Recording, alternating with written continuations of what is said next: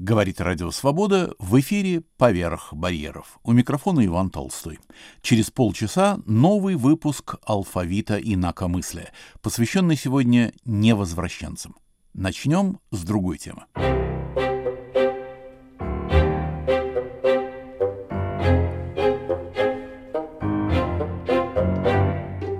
При царях нам хорошо жилось. Вышел дневник Надежды Платоновой, жены знаменитого историка Сергея Федоровича Платонова.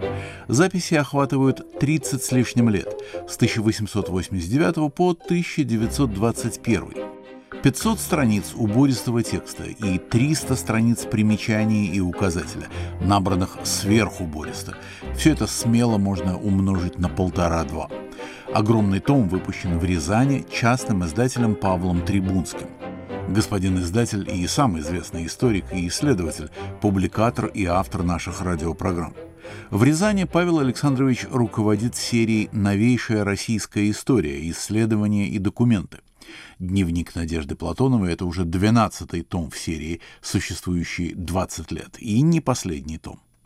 Как пишет в предисловии книги историк Алексей Цамутали, дневник дает возможность не только заглянуть за кулисы российской исторической науки предреволюционной эпохи, но и почувствовать, чем жила и дышала российская интеллигенция Серебряного века. «При царях нам хорошо жилось», — сказал пожилой извозчик весной 21 года. На фоне царей, комиссаров и ежедневных переживаний растет дневник Надежды Николаевны. В нашей программе участвуют ученые, подготовившие дневник к печати. Мой первый звонок – историку Евгению Анатольевичу Ростовцеву, автору вступительной статьи. Евгений Анатольевич, расскажите, пожалуйста, о том, кто автор дневника Надежда Николаевна Платонова и в чем значение этого ее оставленного для потомства дневника. Надежда Николаевна Платонова, урожденная Шамонина, известный человек начала XX века. Известна она, конечно, прежде всего как супруга нашего знаменитого историка Сергея Федоровича Платонова. Сергей Федорович Платонов, профессор Петербургского университета, столичного университета, ведущего университета и декан долгое время историко-филологического факультета. Но и Надежда Николаевна, помимо того, что была супругой историка, его помощником, была и самостоятельным ученым, ученым, который занимался разным, разными проблемами, выпускница высших бестужевских курсов женского университета начала 20 века. Собственно говоря, она предстает нашей памяти как бы в двух ипостасях. Вот как супруга и помощница знаменитого историка и как самостоятельный ученый, человек, который имел собственную позицию по отношению к тем процессам, которые в интеллектуальной жизни России, в ее общественной жизни происходили на рубеже 19-20 веков. То есть у нее была некая своя мотивация для того, чтобы делать эти ежедневные записи, да? Да, у нее была своя мотивация. Она воспринимала дневник как одну из важных вещей в своей жизни, как не только, так сказать, как вот многие же писали дневники, да, но вот для Надежды Николаевны это была не только задача ну, как бы личная. Очевидно, это по тексту дневника видно, потому как он писался, что дневник был изначально, ну, по крайней мере, на протяжении большей части его составления ориентирован на будущего читателя. Какая же эпоха досталась Надежде Николаевне для описания? Когда она приступила к своему дневнику? Хронологические рамки дневника 1889-1921 годы.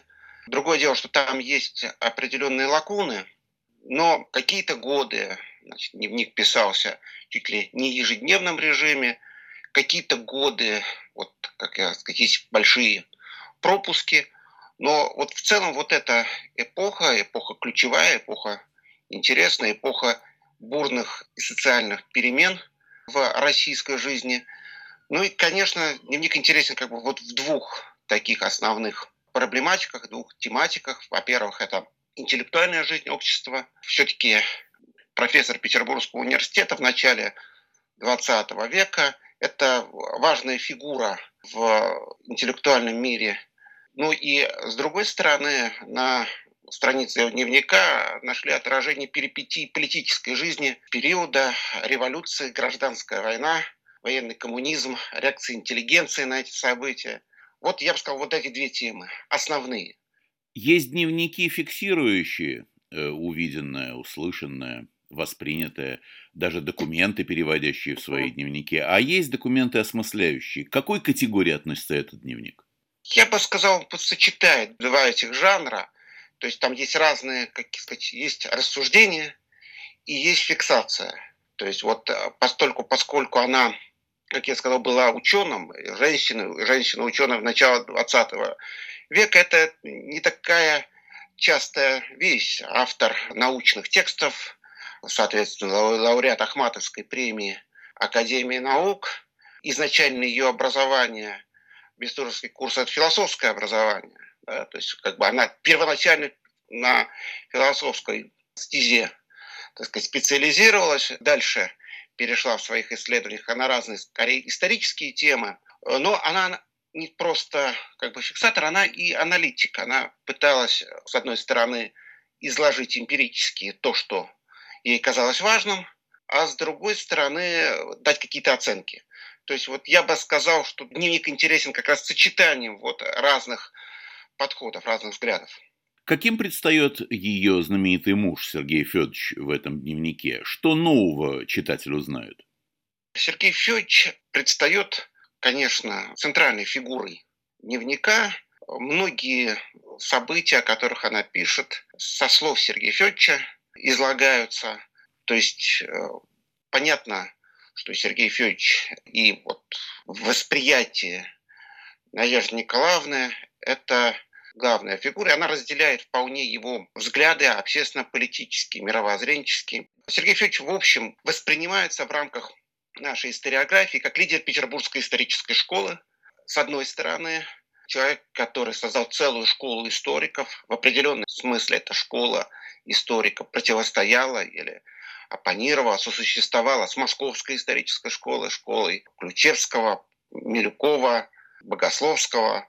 Это был несколько иной взгляд на историю России, на задачи историографии.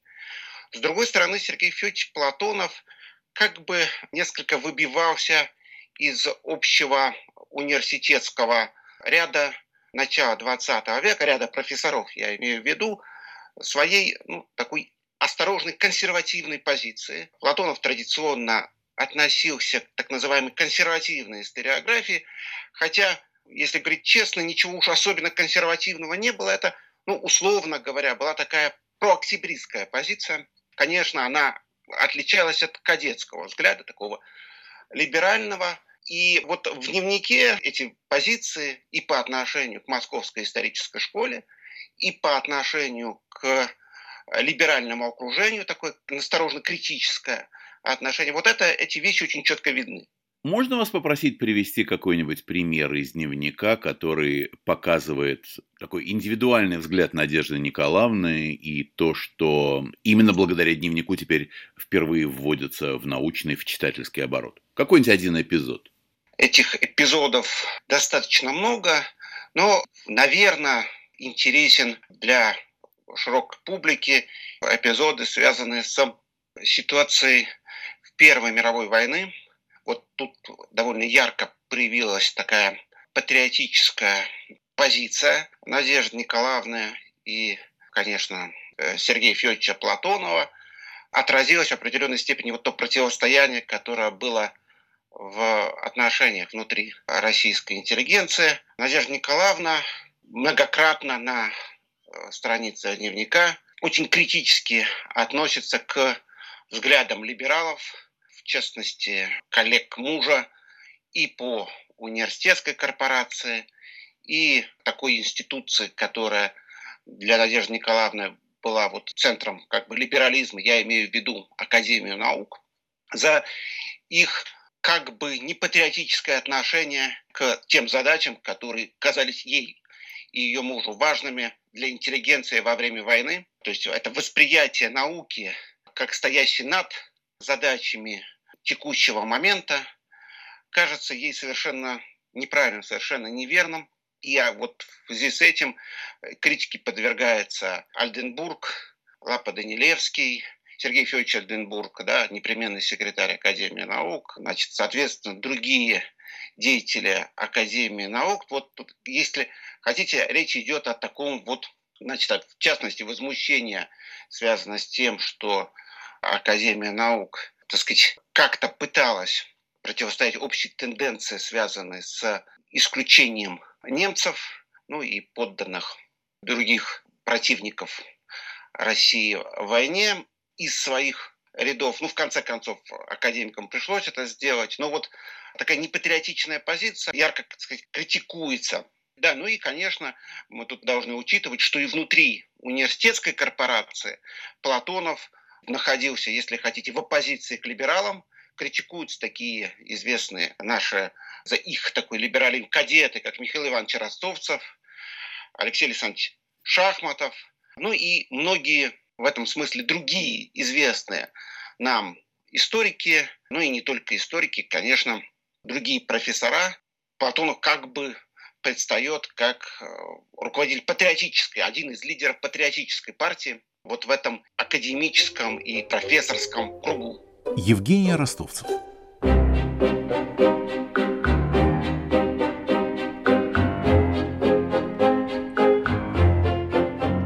Я напомню, что на волнах Радио Свобода передача «При царях нам хорошо жилось» к выходу дневника Надежды Платоновой, жены знаменитого историка. Моя следующая собеседница – историк Виктория Валерьевна Андреева, участвовавшая в подготовке текста дневника и аннотированного именного указателя. Словарей и справочников, которые описывают деятелей эпохи русской смуты, тьма тьмущая. Чего только не издано. Когда исследователь берется комментировать такой специфический документ, как дневник вот той самой эпохи, революционных и послереволюционных лет, он сталкивается с необходимостью дать какие-то примечания и пояснить, кто был кто. С какими сложностями столкнулись вы? Насколько хватало, а насколько не хватало уже существующих справочников и сведений? Э, это хороший очень вопрос. Дело в том, что я настояла на том, чтобы делать аннотированный именной указатель. И там самая главная проблема была в количестве имен, которые упоминает мемуаристка. Это больше двух с половиной тысяч разных людей, которых она либо один раз упоминает, либо постоянно о них пишет – по некоторым, конечно, есть э, уже биографические справки, в первую очередь по известным людям, по семье Романовых, э, она упоминает и великокняжескую семью, и очень известных людей, профессоров университета, но также она упоминает и большое количество менее известных персоналей, и не всегда поясняет, кем они на самом деле являются, либо просто говорит о людях как о людях, которые занимают определенную нишу, играют роль. Ну вот, в частности, интересно было, что она как представитель все-таки такой интеллигенции, около дворянских кругов, из приличной семьи, пишет, конечно, в первую очередь о людях своего круга, о них больше сведений, но практически нет сведений о женах тех э, мужчин, о которых она пишет. И вот это была такая большая проблема для меня, узнать, кто является супругами тех людей, о которых она говорит, тем более, что она тоже, как правило, говорит, что это была жена такого-то, и вот она сказала то-то.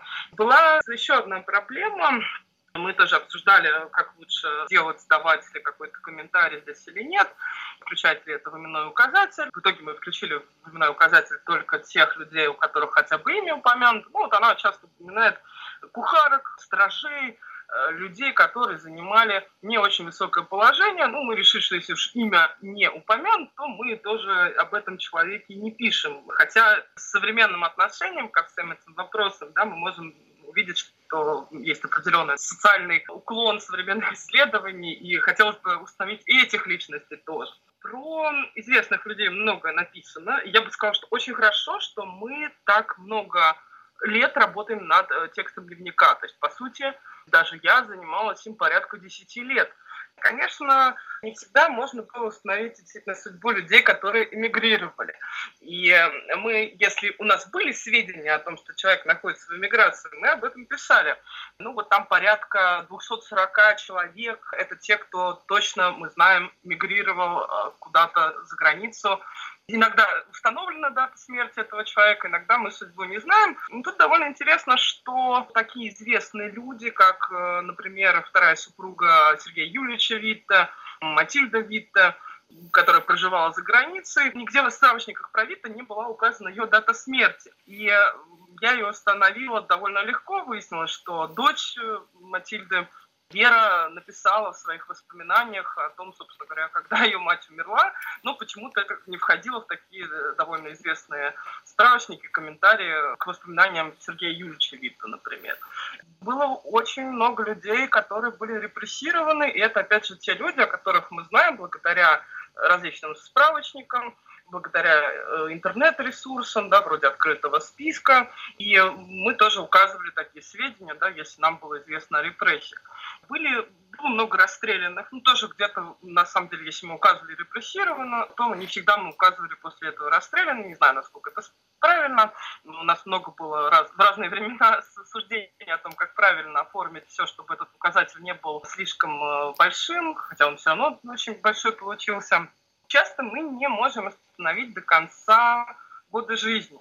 И это большая проблема, связанная с особенностями работы с архивами в Петербурге в том числе. Очень многие люди все-таки связаны именно с жизнью Петербурга в тот или иной период времени. И, казалось бы, эти данные о смерти человека, если он здесь умер, можно было получить из архива ЗАГСа, который должен был фиксировать такие смерти, ну, и либо это, эти данные дальше передавались в другие архивы. Ну, вот, например, архив ЗАГСа какое-то время мне давал такие сведения, а потом они получили другие инструкции, и вообще исследователям они перестали давать какие-либо данные, да, потому что считают, что это персональная информация, в том числе дата смерти человека.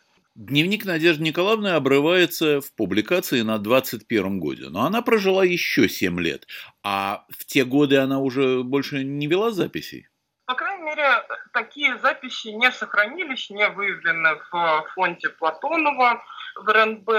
Вероятно, это связано с тем, что она разочаровалась в том, что происходит вокруг уже совсем. Если вначале она очень подробно пишет о том, что происходит, она пересказывает все слухи, которыми можно как-то объяснить, что вот белые сейчас придут, или нас кто-то спасет от советской власти. Она очень в это верит, она все это пересказывает, и она не знает, какие из этих слухов достоверны, но между тем у нее в дневнике постреволюционный период – очень много таких слухов пересказывается с большой надеждой на изменение ситуации в Петрограде. Мне кажется, что к 2021 году эти надежды уже она практически утратила. Да? И у нее никаких надежд на что-то будущее не было. Может быть, появляется больше страха, потому что она видит, как репрессируют людей вокруг, э, их знакомых, людей их круга. Сам Сергей Федорович в это время встраивается, в общем-то, в систему, да, но, как известно, да, это тоже продолжается только до конца 20-х годов, ну вот уже Надежда Николаевна это не застоит. Кстати, у самого Сергея Федоровича были тоже дневники, но они обрываются на более раннем периоде, где он описывает свои э, гимназические годы, он описывает учебу в университете, но потом уже скорее уже супруга вместо него начинает описывать семейный быт, научные различные события, ну и впоследствии да, такую общественно-политическую жизнь э, страны, свое видение этой ситуации. Ну, наверное, это было действительно одновременно и страх за то, что этот дневник найдут, за то, что увидят эти оценки.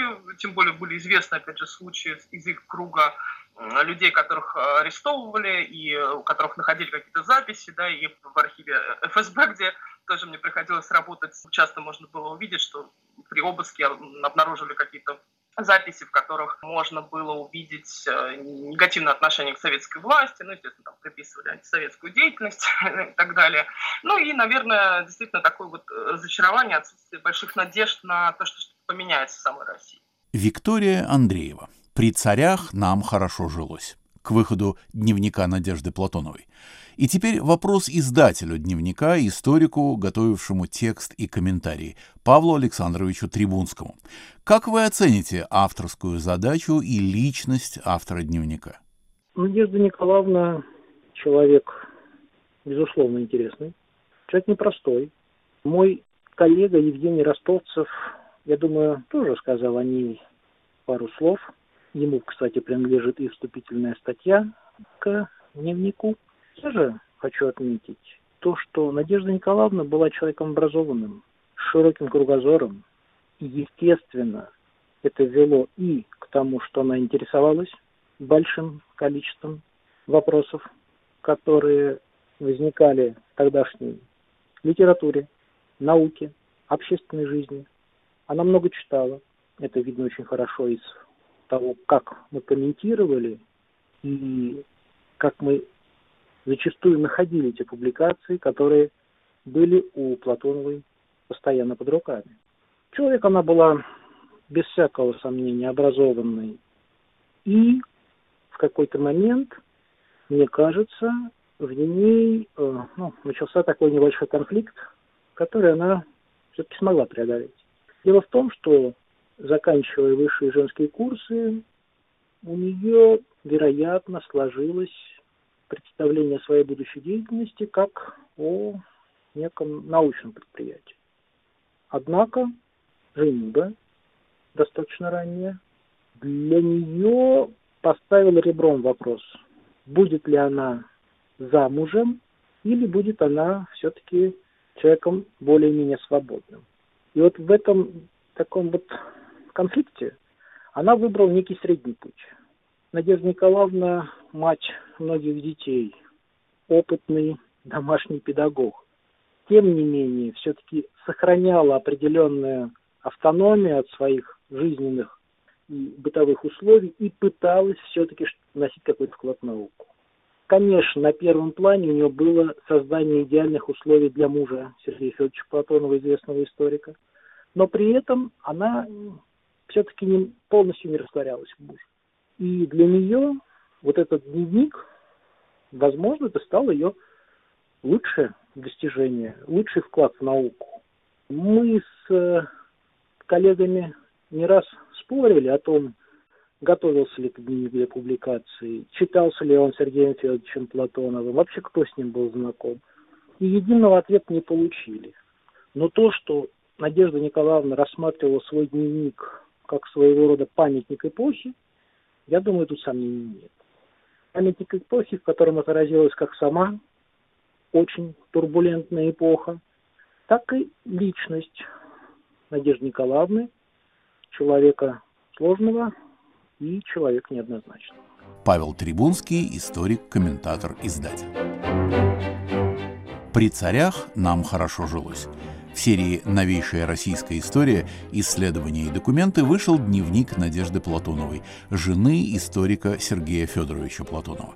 Книга выпущена в Рязани в частном издательстве Павла Трибунского.